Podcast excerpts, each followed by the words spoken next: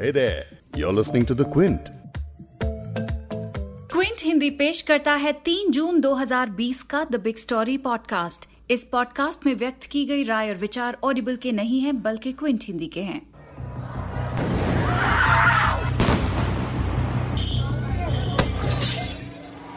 America में प्रदर्शन क्यों हो रहे हैं?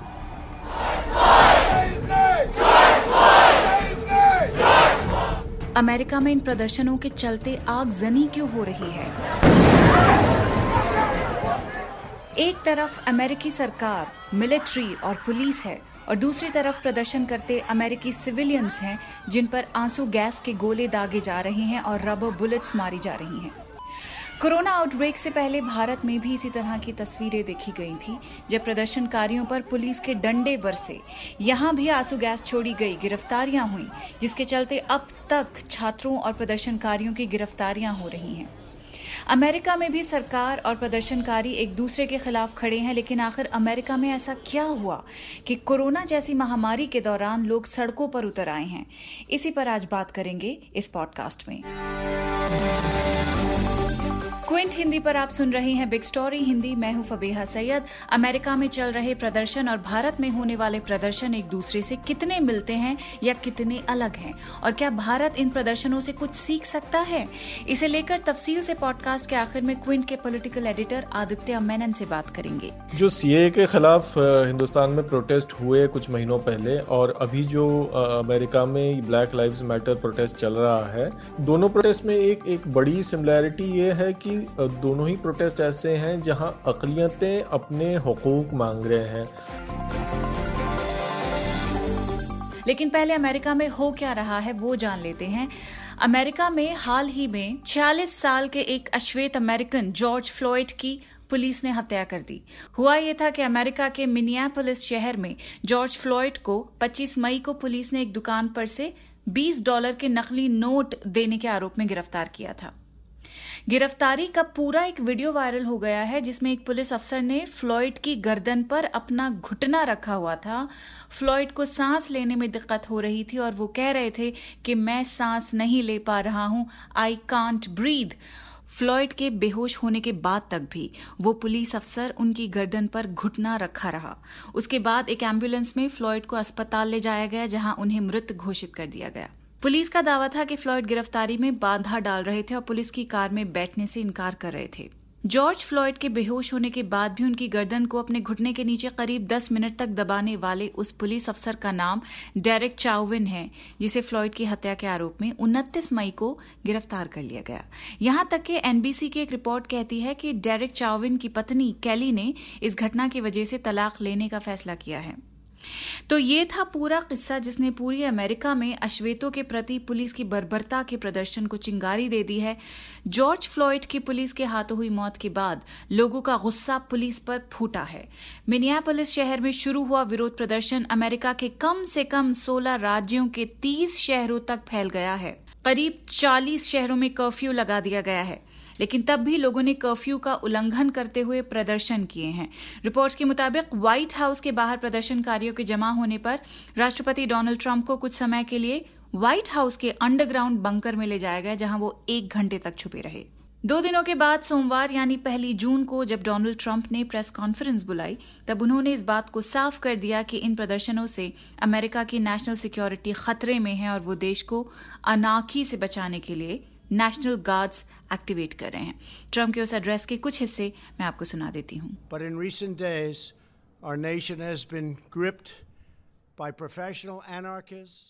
हाल के दिनों में हमारे देश को प्रोफेशनल अनार्किस्ट हिंसक भीड़ आगजनी लुटेरों अपराधियों, दंगइयों एंटिफा जैसे लोगों ने अपनी गिरफ्त में ले लिया है। कई राज्य और स्थानीय सरकारें सुरक्षा देने के लिए आवश्यक कार्रवाई करने में असफल रही है। ये शांतिपूर्ण विरोध प्रदर्शन नहीं है। ये डोमेस्टिक टेरर है। मासूमों की ज़िंदगी बर्बाद करना और उनका खून करना इंसानियत के प्रति और भगवान के खिलाफ एक अपराध है। इसलिए मैं अमेरिका में हिंसा को रोकने और सुरक्षा को बहाल करने के लिए तुरंत प्रेसिडेंशियल एक्शन ले रहा हूँ। मैं सभी उपलब्ध फेडरल रिसोर्सेज जिसमें सिविलियन और मिलिट्री रिसोर्सेज शामिल है। ये सब दंगे और लूटपाट को रोकने, तबाही और आगजनी को समाप्त करने के लिए, कानून का पालन करने वाले अमेरिकन को सेकेंड अमेंडमेंट राइट्स की रक्षा करने के लिए जुटा रहा हूँ। अगर कोई शहर या राज्य अपने निवासियों के जीवन और संपत्ति की रक्षा के लिए ज़रूरी कार्रवाई करने से इनकार करता है तो मैं यूनाइटेड स्टेट्स ऑफ़ अमेरिका की सेना को तैनात करूँगा और जल्दी से उनके लिए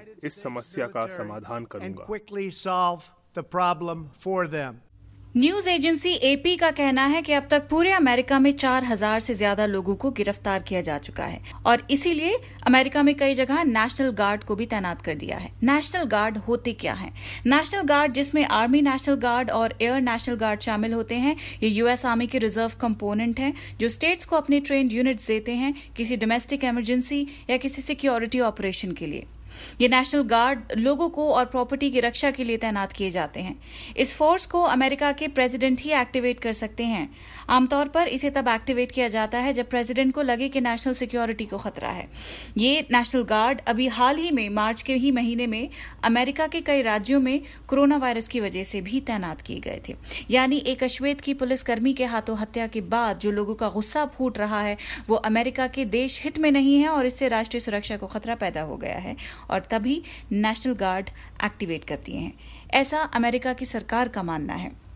खैर, कोरोना की महामारी से पहले भारत में भी सीएए को लेकर प्रोटेस्ट का माहौल बना था। अब अमेरिका और भारत में विरोध प्रदर्शन किस तरह अलग हैं, उनमें क्या क्या समानताएँ हैं, ये बता रहे हैं क्विंट के पॉलिटिकल एडिटर आदित्य मेनन। जो सीए के खिलाफ हिंदुस्तान में प्रोटेस्ट हुए कुछ महीनों पहले और अभी जो अमेरिका में ब्लैक लाइव्स मैटर प्रोटेस्ट चल रहा है, दोनों प्रोटेस्ट में एक एक बड़ी सिमिलैरिटी ये है कि दोनों ही प्रोटेस्ट ऐसे हैं जहाँ अकलियतें अपने हकूक मांग रहे हैं। हैं। अकलीतें एक बराबरी की बात कर रहे हैं। जो स्टेट के तरफ़ से और ख़ास तौर पर पुलिस के तरफ़ से जुल्म होता है, उसके खिलाफ आवाज़ उठा रहे हैं। ये एक सिमिलैरिटी है दोनों प्रोटेस्ट में, जहाँ एक तरफ़ हिंदुस्तान में जो मुस्लिम समाज है, जो सबसे बड़ी अकलीत है, वो ये आवाज़ उठा रही थी और अभी उसी तरह से यूएस में जो ब्लैक कम्युनिटी है, वो ये बात कह रही है। लड़ाई दोनों ही की बराबरी की है, दोनों ही कम्युनिटीज़ की इंसाफ की लड़ाई है और लड़ाई दोनों ही कम्युनिटीज़ की ऐसी हैं कि वो अपने अपने मुल्क के कॉन्स्टिट्यूशन के तहत अपने हक मांग रहे हैं। अलग बात मेरी राय में ये है कि कम से कम अमेरिका में हम देख रहे हैं कि काफ़ी बड़ी तादाद में गैर ब्लैक लोग ख़ासतौर पर जो वहाँ पे जो वाइट मेजोरिटी है उसके भी का, काफ़ी इन्फ्लुएंशियल लोग इस प्रोटेस्ट में ब्लैक कम्युनिटी का साथ दे रहे हैं। यहाँ तक कि हम ये भी देख रहे हैं कि जिस पुलिस के खिलाफ वो लड़ाई कर रहे हैं पुलिस के भी कुछ ऐसे मेम्बरान हैं जो कह रहे हैं कि जो हुआ जॉर्ज फ्लाइड के साथ और जो होता आया है ब्लैक कम्युनिटी के साथ वो गलत है। काफ़ी जगह देखा जा रहा है कि पुलिस माफ़ी भी मांग रही है। तो ये एक बहुत बड़ा फ़र्क है अमेरिका और इंडिया में क्योंकि इंडिया में इस कस्म की स्टेट अथॉरिटीज़ के तरफ़ से कोई भी एंगेजमेंट सीए प्रोटेस्टर्स को लेकर नहीं था। अफसोस की बात है कि जिस कदर हम वहाँ पर मेजोरिटी कम्युनिटी का इन्वॉल्वमेंट देख रहे हैं उस कदर यहाँ पर मेजोरिटी कम्युनिटी का इन्वॉल्वमेंट नहीं रहा है सीए प्रोटेस्ट में। कुछ इंडिविजुअल ज़रूर इन्वॉल्व हुए हैं, लेकिन इस कदर का जो एक एक मास आउटरेज जो यूएस में देख रहे हैं वो यहाँ पर नहीं देखा जा रहा है। जो संविधान की लड़ाई, ऐसी लड़ाई है वो सिर्फ़ अखिलियतों की लड़ाई नहीं है, वो सबकी लड़ाई है। लेकिन ये मैसेज यूएस में ज़्यादा बड़ी तरह से देखा जा रहा है इंडिया के मुकाबले। अब भले ही अमेरिकी सरकार प्रदर्शन करने वालों को दंग गई बता रही हो। लेकिन इस प्रदर्शन को दुनिया भर के लोग सपोर्ट कर रहे हैं और सरकार का विरोध कर रहे हैं। बॉलीवुड एक्ट्रेस और कई हॉलीवुड फ़िल्मों में काम कर चुकी प्रियंका चोपड़ा ने भी जॉर्ज फ्लॉयड की मौत पर दुख जताया। उन्होंने एक लंबे पोस्ट में लिखा है हमारी ज़िम्मेदारी है कि हम खुद को शिक्षित करें और इस नफरत को खत्म करें। इस लड़ाई को यहाँ अमेरिका और पूरी दुनिया में खत्म करें। आप जहाँ भी रहें, जो भी हालात हों, किसी की भी जान नहीं जानी चाहिए। खासकर उसके स्किन के कलर की वजह से किसी और के हाथ। हों जॉर्ज, मैं आपके परिवार के लिए प्रार्थना कर रही हूँ। एक्ट्रेस करीना कपूर ने भी टाइम मैगजीन का एक पुराना एडिटेड कवर शेयर करके जॉर्ज फ्लॉयड के लिए इंसाफ की मांग की है। उस कवर में एक अश्वेत आगे भाग रहा है और उसके पीछे पुलिस का हुजूम है। कवर पर लिखा है, अमेरिका 1968 लेकिन 1968 को काटकर 2020 लिख दिया गया है। तो इस तरह से बॉलीवुड की कुछ स्टार्स ने अपना शोक जताया है, सॉलिडारिटी जताई है। भारत की अगर बात करें तो भारत में हाल ही में नागरिकता कानून के खिलाफ हुई प्रदर्शनों में पुलिस पर ऐसे ही आरोप लगे हैं। लेकिन जब ऐसी चीज़ें होती हैं, तब ज़्यादातर बड़े इंडियन सेलिब्रिटीज चुप्पी साध लेते हैं। ये सिलेक्टिव आउटरेज है या इसमें खौफ भी एक फैक्टर है। ये भी समझा रहे हैं आदित्य मेनन। ये बड़े अफसोस की बात है कि जो यहाँ के सेलिब्रिटी हैं, वो वहाँ की घटनाओं को लेकर ज़्यादा उनकी आवाज़ निकलती है और उनके उनके वो अपना एक एक एक प्रोटेस्ट करते हैं, एक सॉलिडारिटी दिखाते हैं। ले देकर बात मेरे हिसाब से निजी फ़ायदे की हो सकती है, क्योंकि एक अमेरिकन लिबरल्स के साथ सॉलिडारिटी दिखाना, एक अमेरिकन माइनॉरिटीज़ के साथ सॉलिडारिटी दिखाना, एक अमेरिकन पॉलिटिकली करेक्ट नैरेटिव का साथ देना इन सेलिब्रिटीज़ के लिए फ़ायदेमंद है, उनकी इमेज के लिए फ़ायदेमंद है, लेकिन यहाँ पर ये करने से वो मौजूदा सरकार या फिर मेजॉरिटी कम्युनिटी के काफ़ी वोकल हिस्सों को प्रोवोक कर देंगे या वो उनको एलिनेट कर देंगे, जिससे उनके, उनको और उनकी फ़िल्मों को और उनके कारोबार को नुकसान पहुंचेगा। वो एक बड़ा एक रीज़न है। और दूसरा रीज़न प्रिविलेज है। जो हमारे एलिट्स हैं, उन्हें एहसास नहीं है इस बात का कि वो किस किस्म का प्रिविलेज है उनके पास। और तो ये दो वजह हो सकती हैं। तीसरी बात है कि डरते भी हैं शायद। कई बार ऐसा हुआ है कि यहाँ पे जिस सेलिब्रिटी ने आवाज़ उठाई है, उसको हमेशा किसी ना किसी तरह से एक विलिफिकेशन कैंपेन झेलना पड़ा है। आमिर खान ने इंटॉल, आमिर खान की वाइफ ने इंटॉलरेंस की बात की तो आमिर खान को गालियाँ झेलनी पड़ गई। इसी तरह से चाहे नंदिता दास हो या रिचा चड्ढा हो, एक बड़ा एग्ज़ाम्पल है स्वरा भास्कर। ये ऐसे एक्टर्स हैं जो अपनी ऐसी आवाज़ उठाते हैं तो इनको बहुत ही बुरा अब्यूज़ इन्हें झेलना पड़ता है सोशल मीडिया में। शायद कुछ हद तक डर भी है हमारे सेलिब्रिटीज़ में कि वो यहाँ पर हुई नाइंसाफ़ी पे और यहाँ पर जो मजलूम कम्युनिटीज़ हैं, उनके लिए आवाज़ नहीं उठा सकते। अमेरिका में ब्लैक कम्युनिटी एक माइनॉरिटी है। ब्लैक्स के ऊपर जुल्म की बाकायदा हिस्ट्री है, बल्कि यूँ कहें कि छूत अछूत का मामला हुआ करता था। अमेरिका में लोग रंगों में बांट दिए गए व्हाइट्स और ब्लैक्स जिन स्कूल्स में व्हाइट बच्चे जाया करते थे, वहाँ ब्लैक बच्चों को घुसने नहीं दिया जाता था।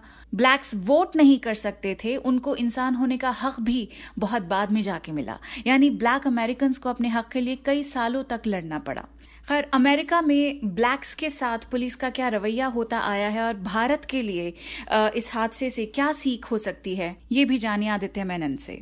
पुलिस के हाथों ब्लैक कम्युनिटी पर जुल्म होता आया है और पुलिस बार बार एक के बाद एक हम हर साल तमाम शूटिंग्स देखते हैं जहाँ पे किसी पुलिस वाले ने बस एक राह चलते ब्लैक आदमी को मार डाला, गोली मारकर। यानी किसी ब्लैक आदमी किसी के लॉन पर घुस गया तो उसको मार दिया गया पुलिस के ज़रिए। तो यानी जो ब्लैक लाइव्स मैटर बात कहाँ से आई कि जो ब्लैक कम्युनिटी की जाने क्या इतनी सस्ती हैं कि वो बात, किसी भी बात पर उन्हें गोली मार दिया जाए? एक दूसरा वहाँ प्रॉब्लम थी कि ब्लैक कम्युनिटी का को के ख़िलाफ़ केसेस बहुत जल्दी हो जाते हैं और ब्लैक कम्युनिटी का एक बहुत बड़ा हिस्सा है। जो कभी ना कभी किसी ना किसी वक्त पर जेल गया है। ब्लैक कम्युनिटी के मेल्स जो हैं, कहा जाता है कि almost one in four black black males have been to prison at some point of time in their life तो पुलिस के के साथ जो ब्लैक कम्युनिटी का रिश्ता रहा है, वो बहुत ही बहुत ही टेंस और बहुत ही ट्रोमेटिक रहा है। हिंदुस्तान के लिए मेरे ख्याल है, एक एक बहुत बड़ा लेसन यहाँ पे हिंदुस्तान की यह है कि एक लेसन यहाँ पे पुलिस फोर्स के लिए भी है। एक सर्वे हाल में आया था पिछले साल जिसमें कहा गया था कि 50 फ़ीसदी पुलिस वालों के के मुताबिक मुस्लिम कम्युनिटी फितरतन मुजरिम है। यानी Muslim community are naturally prone to crime, ये एस के सर्वे में नज़र आया था और ये पुलिस वालों की राय थी। तो पुलिस को भी कहीं ना कहीं अपने बायसेज एड्रेस करने पड़ेंगे कि पुलिस अगर मुसलमानों, दलितों या पंजाब जैसे स्टेट में सिखों के प्रति अगर कोई बायस रखती है तो वो पुलिस को एग्जामिन करना पड़ेगा और जो हमारी गवर्नमेंट एजेंसीज हैं और ख़ास तौर पे जुडिशरी उसे देखना पड़ेगा कि किस किस्म के बायस के साथ पुलिस यहाँ काम करती है।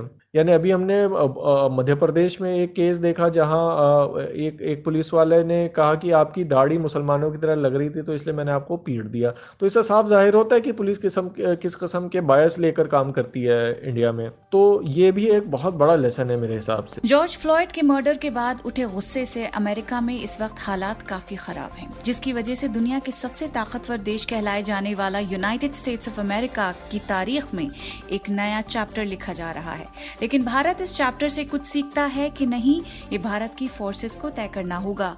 भारत में उन लोगों को तय करना होगा जो अपने ओहदे का इस्तेमाल कर सकते हैं और इस्तेमाल करके अगर वो चाहें तो भारत में अमन और सुकून के एम्बेसडर बन सकते हैं। लेकिन बात तो वही है कि किस्सा सिर्फ़ फैसलों का होता है because after all it's all about our choices इस पॉडकास्ट के एडिटर नीरज गुप्ता हैं और इसे प्रोड्यूस किया है फबेहा सैयद ने। अगर आपको बिग स्टोरी सुनना पसंद है तो क्विंट हिंदी की वेबसाइट पर लॉग ऑन कीजिए और हमारे पॉडकास्ट सेक्शन का मज़ा लीजिए।